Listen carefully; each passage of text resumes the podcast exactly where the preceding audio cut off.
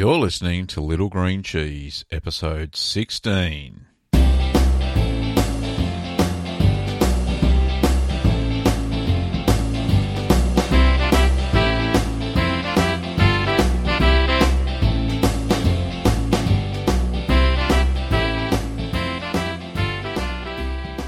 Well, welcome back. I'm Gavin Weber, and this podcast is where you can learn about cheese making at home. Well, this week we're going to be talking about whey. Now, I've managed to come up with 15 uses for whey, and the reason I'm coming up with this is because as a home cheesemaker, you always end up with a mountain of whey, and usually there's more than you can use yourself. So, here we go through the list. So you can use it in baking. So you could use it instead of buttermilk. Um, if you use it in bread instead of milk, it actually makes the crust a lot browner. Uh, it's also fantastic uh, instead of buttermilk in pancakes. Uh, the second thing you can use whey for is obviously ricotta. Now, I've also produced a whey ricotta YouTube video tutorial uh, and I will put that into the show notes. It's very simple. You get the leftover whey, you heat it up to between um, 92 and 97 degrees centigrade. Uh, and then what you can do is add a quarter of a cup of uh, distilled white vinegar or white wine vinegar to the whey, and it separates into um, curds and whey again, and, and it actually gets rid of all of the additional protein that's left behind. Look, usually out of about six litres of whey, you will end up with about 400 grams of of whey, and you can add a little bit of milk at the start, and that'll increase your yield as well. Now, another thing um, you've seen all those um, bodybuilders uh, drinking um, whey milkshakes sorry, whey powdered milkshakes or protein shakes. Well, that's all made from whey. Uh, and what they do is they they evaporate all of the uh, the liquid and they have uh, powder left over. So what you can do, you can actually drink it straight, um, especially if it's a sweet whey and it's not um, not used. Uh, not collected after a acid cheese like, say, mozzarella or um, or um, making ricotta even further. So it's uh, it doesn't have any lactose left if you use a sweet whey. Um, so it's good for people who are lactose intolerant. It's full of protein uh, and it is easy to digest because it doesn't have that lactose in it. So yeah, you can drink it straight. It's a little bit uh, a little bit on the acidic side. Probably not so good for people with uh, gastric reflux disorder. Um, so yeah, you can drink it straight. It does taste a little bit sour. The next use I've got for whey is for fermenting vegetables. So if you're into making sauerkraut or kimchi, uh, you can add a few tablespoons and it will help the fermentation process as well as the salt that you normally add uh, to the uh, sauerkraut or kimchi. So uh, that helps with uh, fermenting vegetables. Another use is to uh, soak grains or beans and uh, so soaking uh, dried beans or dried grains overnight because what that helps to do is it helps break down the the phytates uh, in the grains and it makes them more digestible. Uh, I learnt that by reading Nourishing Traditions. Now, as I'm an avid gardener, I actually do use whey in the garden. You can uh, dilute it, so it's it's kind of like nature's Miracle-Gro. It's quite amazing. It it um, contains nitrogen, potassium uh, phosphorus. It also contains um, traces of uh, calcium left over from the, the casein in the milk, and it also has some magnesium in it. So it's a, it's a good all rounder. There is a little bit of salt, a natural salt in it as well. It really does help with the uh, microbe activity in the soil. I dilute it um, one litre of whey to eight litres of water uh, and that uh, that helps dilute it enough so it's not too acidic for plants. So it's fantastic on acid-loving plants, things like tomatoes and citrus, especially good for tomatoes because the uh, increased uh, calcium helps the uh, the tomatoes to grow, and it prevents uh, what's known as blossom rot. which is good as well. Uh, another use is you can feed it to your pets. Now, not uh, not uh, unlike humans, it's great for dogs, cats, chickens. My chickens especially like it. I haven't got any pigs, but uh, I know for a fact that um, the leftover whey is used after making parmesan and fed to Parma ham or Parma pigs uh, in Italy. So it has the same benefits as humans. It can increase muscle mass, but not your fat mass.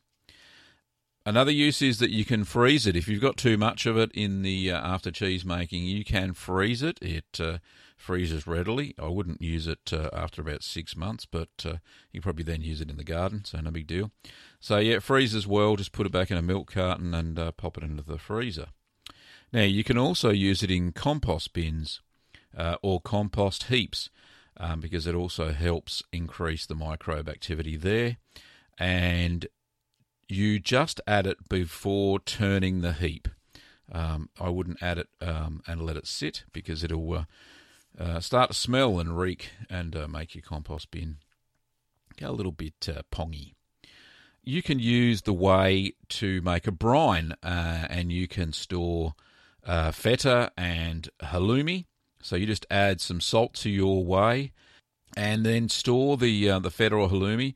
And the good thing about using whey instead of a brine is that you don't need to add calcium chloride to the brine because the uh, the whey has uh, calcium in it already.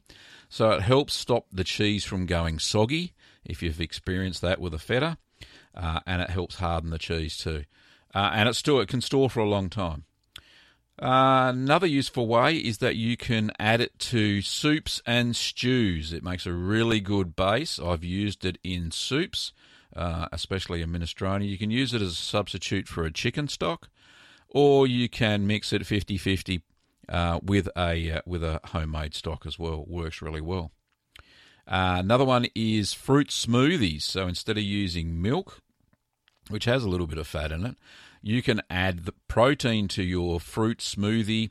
So things like uh, strawberries and uh, add a little bit of honey to that, and that makes a fantastic smoothie. If you want a little bit more creaminess, sure, you can add a little bit of milk, or you can add a scoop of ice cream uh, to thicken that smoothie up. They do taste delicious with that extra honey as well.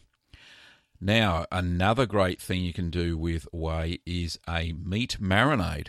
So, if you're a, a meat eater, then you can actually tenderize meat with whey because the enzymes in whey help break down the sinews of the meat.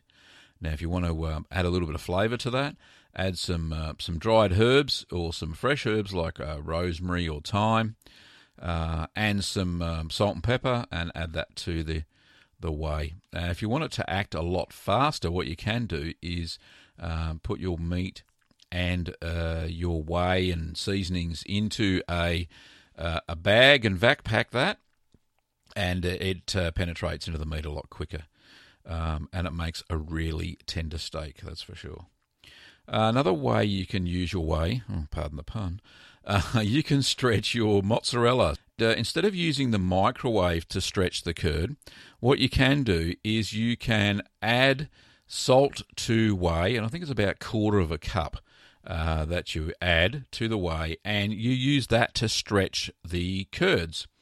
Um, and uh, and you do that a few times, and you can make a lovely big mozzarella ball. So that uh, that's a quick mozzarella, but using uh, heated whey.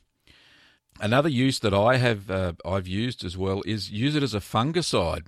So in my veggie patch, the uh, cucurbits family, which is um, zucchini, uh, pumpkins, squash, all those sort of um, uh, vegetables, they uh, readily get infected by a disease, a, a, fungus called powdery mildew. And one of the traditional methods is to spray milk diluted with a little bit of water and a little bit of um, uh, olive oil uh, and shake that up and, and spray it on. But instead of using the milk, uh, which you could use to make cheese, use the whey. It's just as good. It's got the same sort of acidity. It's still got uh, the same proteins which kill the um, the the funguses or the fungi, uh, on the leaves of your plants. It's also good for uh, broad bean rust, as I found out. So, a, a, final last one, which leads into our news story, it can actually be used for uh, making biogas. So, you can uh, ferment the whey anaerobically, uh, and that produces methane. Uh, and you can use that methane once it's cleaned um, to generate electricity. probably not a doable thing at home, but uh, certainly on an industrial scale, instead of uh, instead of uh, turning it into a waste product, they can actually use it to uh, to make biogas and uh, and yeah, like I said, generate electricity. Okay, uh, we've got the cheese of the week. Now, I recently produced a cheese making video tutorial for halloumi. Now, halloumi is a Cypriot cheese, uh, and it's made in both uh, by the, the Turkish Cypriots and the Greek Cypriots, and it's actually the same recipe. Pretty simple to make. I used um, eight litres of uh, of uh, raw milk that I managed to get my hands on, and uh, it produced the most fantastic cheese. Now, halloumi doesn't readily melt, so it's not a melting cheese. Uh, you can use it to cook, uh, so you can cook with halloumi. And what we did once we made the halloumi, you can go and have a look at the recipe over on uh, littlegreencheese.com. Uh, we uh, fried in a fry, frying pan with a little bit of olive oil, and then uh, and then you just brown each side um, very gently. And then what we did, we ate that with fresh watermelon. And I tell you what, the taste that those, those the cheese and the watermelon go together like peas and carrots. It's amazing. It's such an amazing flavour. So do yourself a favour, pop over to littlegreencheese.com and have a look at my halloumi video tutorial. And I've also posted the recipe that I created. Uh, I created it off a couple of uh, YouTube videos that I found uh, that used the traditional Cypriot recipe. So go give that a go. Fantastic recipe and well worth it.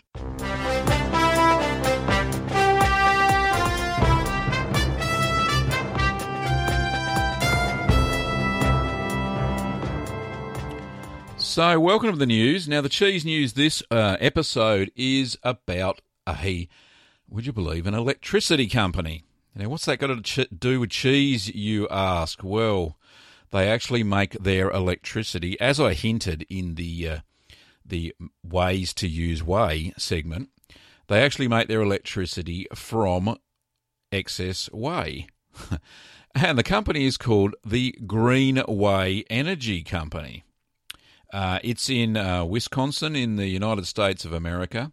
And what they do, they hand, the company handles wastewater from uh, cheese and soy processing plants, which would normally be spread on crops. Now, apparently, uh, there are some tighter regulations over there in the US, so they can't spread that around too much. It probably taints the groundwater if they uh, over fertilize with that. So, what Green Whey company does is it converts the waste water or waste whey into electricity, heat, and fertilizer. So they work with seven dairies and they supply thousands of uh, litres of waste uh, whey daily, uh, and that comes via a, a, truck or a pipeline to each of the dairies that because uh, they must be quite local. Uh, they put that into a large uh, tank and they add some uh, they add some additives to it. Funny about that.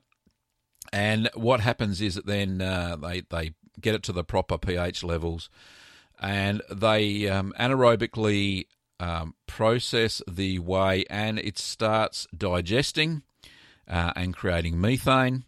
And they pump the methane off into two massive big engines uh, that runs on the methane and it creates electricity. And also, there are uh, byproducts uh, after that. So, when the um, uh, the byproducts are water, so that's fantastic. They can use that again, uh, and biosolids. So, what they use the biosolids as uh, the sludge as fertilizer, and uh, obviously the electricity, which is fantastic after they burn the methane.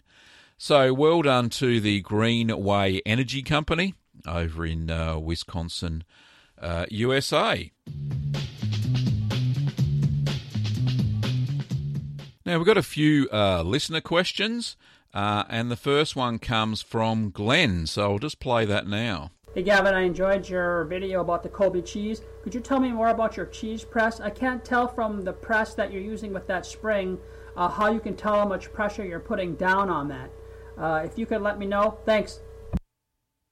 No problems, Glenn. Thank you very much for your voicemail. Uh, yeah, the uh, the mini cheese press that I use has a 50 pound spring on the top. So I put once I put the cheese into the cheese mold, I put a follower on top, uh, and then on top of the follower, I put the 50 pound spring, or uh, 22 kilos, I think it is. And what I do, it's an estimation, right? There's no, there's not too much science to it. It's more art than science. So I know that when the spring is halfway compressed, uh, then that equates to 25 pounds or about uh, 12 and a half kilos. Um, and then just guess from there. So if it if it uh, if the recipe calls for a light pressing, uh, obviously I only compress the spring a little bit. But most recipes have a range between uh, 25 and 50 pounds of pressure. And so, so that's what I use. Other people, if they have a, say, a Dutch press, um, they will hang weights off of uh, the arm for the Dutch press uh, and that's pretty easy to determine how much weight is on them. I actually wrote a post over on littlegreencheese.com around uh, home cheese presses or do, do it yourself cheese presses. Uh, pop over and have a look at that. I hope that's answered your question, Glenn. I've got a couple of emails from listeners as well. Let's just bring up the first one there. Uh, the first one I received uh, today from Patricia and Patricia comes from Aurora in uh, Colorado, United States. Now, Patricia asks Hi, Gavin. I have watched your video on making Swiss cheese. I put mine in the cave for seven days, and about 12 hours after I took it out to sit in room temperature for two weeks, I noticed it to have an oily quality on the outside. Is that natural? Well, yes, Patricia, it is. It is quite natural for that type of cheese. You'll find it also on uh, other high temperature cheeses like Parmesan and Romano and uh, Gruyere. Uh, they all have a, um, a slightly oily touch to them. It is natural. Uh, if you get a little bit concerned about it, you can wipe it off. Uh, no big deal. But you'll find that your Swiss type cheese or your Emmentaler uh, will start to swell over the next few weeks and form the eyes. So that's fantastic. I hope that's helped out. I've got a uh, another question here from, and this one's from Cole, and Cole sent in a few questions before. It's a question or an idea. He says, uh, "Hi Gavin, uh, just a question or an idea. I've been looking for a set of instructions for making a Castello type cheese, uh, but I cannot find one on the net, or am I looking in in the incorrect areas for it. Uh, he also goes on to say that it's much like in his, liked in his circle of friends and it'll be a great cheese to have in the cheese fridge on offer. So, really, Cole, I do know of a friend, a fellow cheesemaker. Uh, his name is uh, Gukan, and I actually did a interview with him. Oh, I think it was the second podcast or second or third podcast and he makes a cheese very similar to a Castello Blue, uh, which is a, a, cross between a Camembert and a Gorgonzola, and he calls it a, a Camberzola. Uh, I'm pretty sure that's how he pronounced it. And basically, I think at he's got a um, a recipe on his site, and I'll I'll share that uh, in the show notes. And basically, uh, when you add in, so you're making a basic camembert, and you add in your um, uh, geotrichum or your uh, penicillium uh, camemberti, uh, and you also add uh, penicillium roqueforti, so the blue cheese mold, uh, all at the same time, and that develops into, if you use his method, into a nice Castello blue type cheese. So I hope that helps, and uh, look for those in the show notes. Okay, the final email is from Mike, and Mike comes from, I think he's from the UK. Not too sure. Sorry about that, Mike, if you're not. Uh, Mike says, Hi, Gavin. Uh, hope you're well. Uh, many thanks for your last help uh, around storing camembert in plastic containers in the fridge.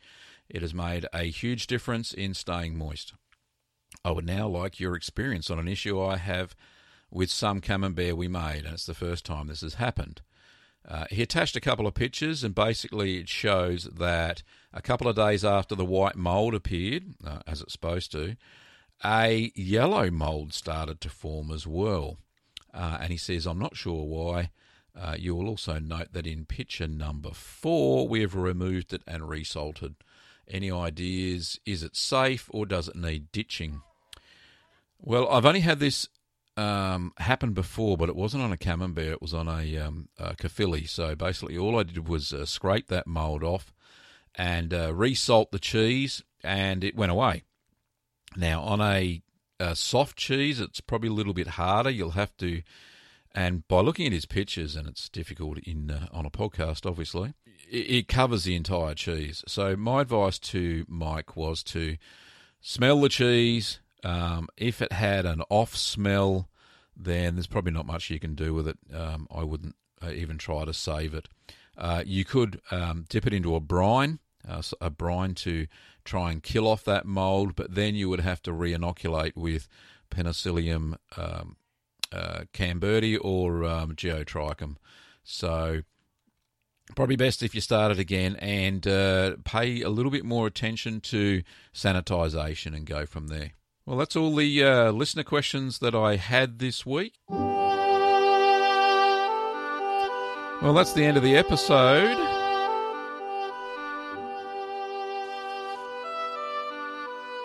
So, for upcoming workshop dates, recipes, and YouTube video tutorials, you can all find them on littlegreencheese.com. You can also find my ebook, Keep Calm and Make Cheese, the beginner's guide to cheese making at home. And that's available in all ebook formats.